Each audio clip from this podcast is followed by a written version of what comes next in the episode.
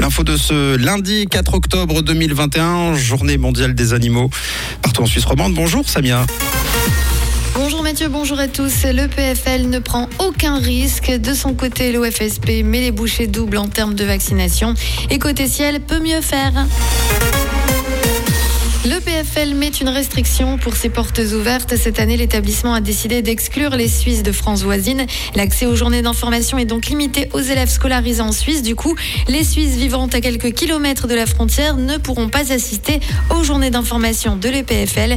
La situation sanitaire du moment explique cette décision, vous vous en doutez. L'événement se tiendra donc du 24 au 26 novembre prochain. Et pour ceux qui n'ont pas pu s'inscrire, une session en ligne de présentation d'une durée de 3 heures aura lieu le 30 novembre. Une semaine nationale de vaccination, c'est ce que souhaite lancer l'OFSP. Cela se passerait début novembre.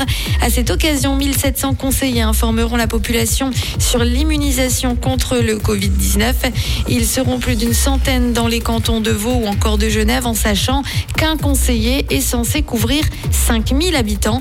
J'ajoute que des bus de vaccination euh, doivent atteindre 50 000 habitants.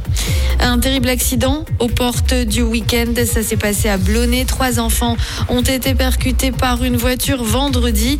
Une automobiliste de 52 ans a donc heurté trois enfants dans une ruelle du village.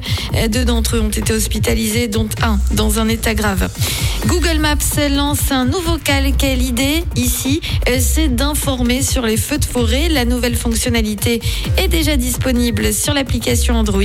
Ici, il s'agit d'aider les utilisateurs à mieux s'informer euh, sur les incendies de forêt. En 2020, une option similaire avait été lancée aux États-Unis pour permettre justement aux habitants de localiser précisément ces feux de forêt.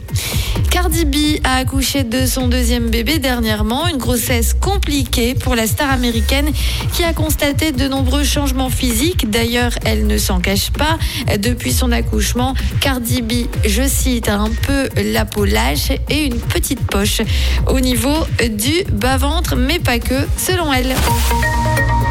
Les grisailles et la pluie arrivent ensemble, mais pas le soleil, tandis que les températures continuent de baisser pour ce lundi, comptez 14 degrés au plus chaud à Carouge, à Lausanne et à Vernier, 14 degrés aussi à Genève et à Nyon. Très belle journée.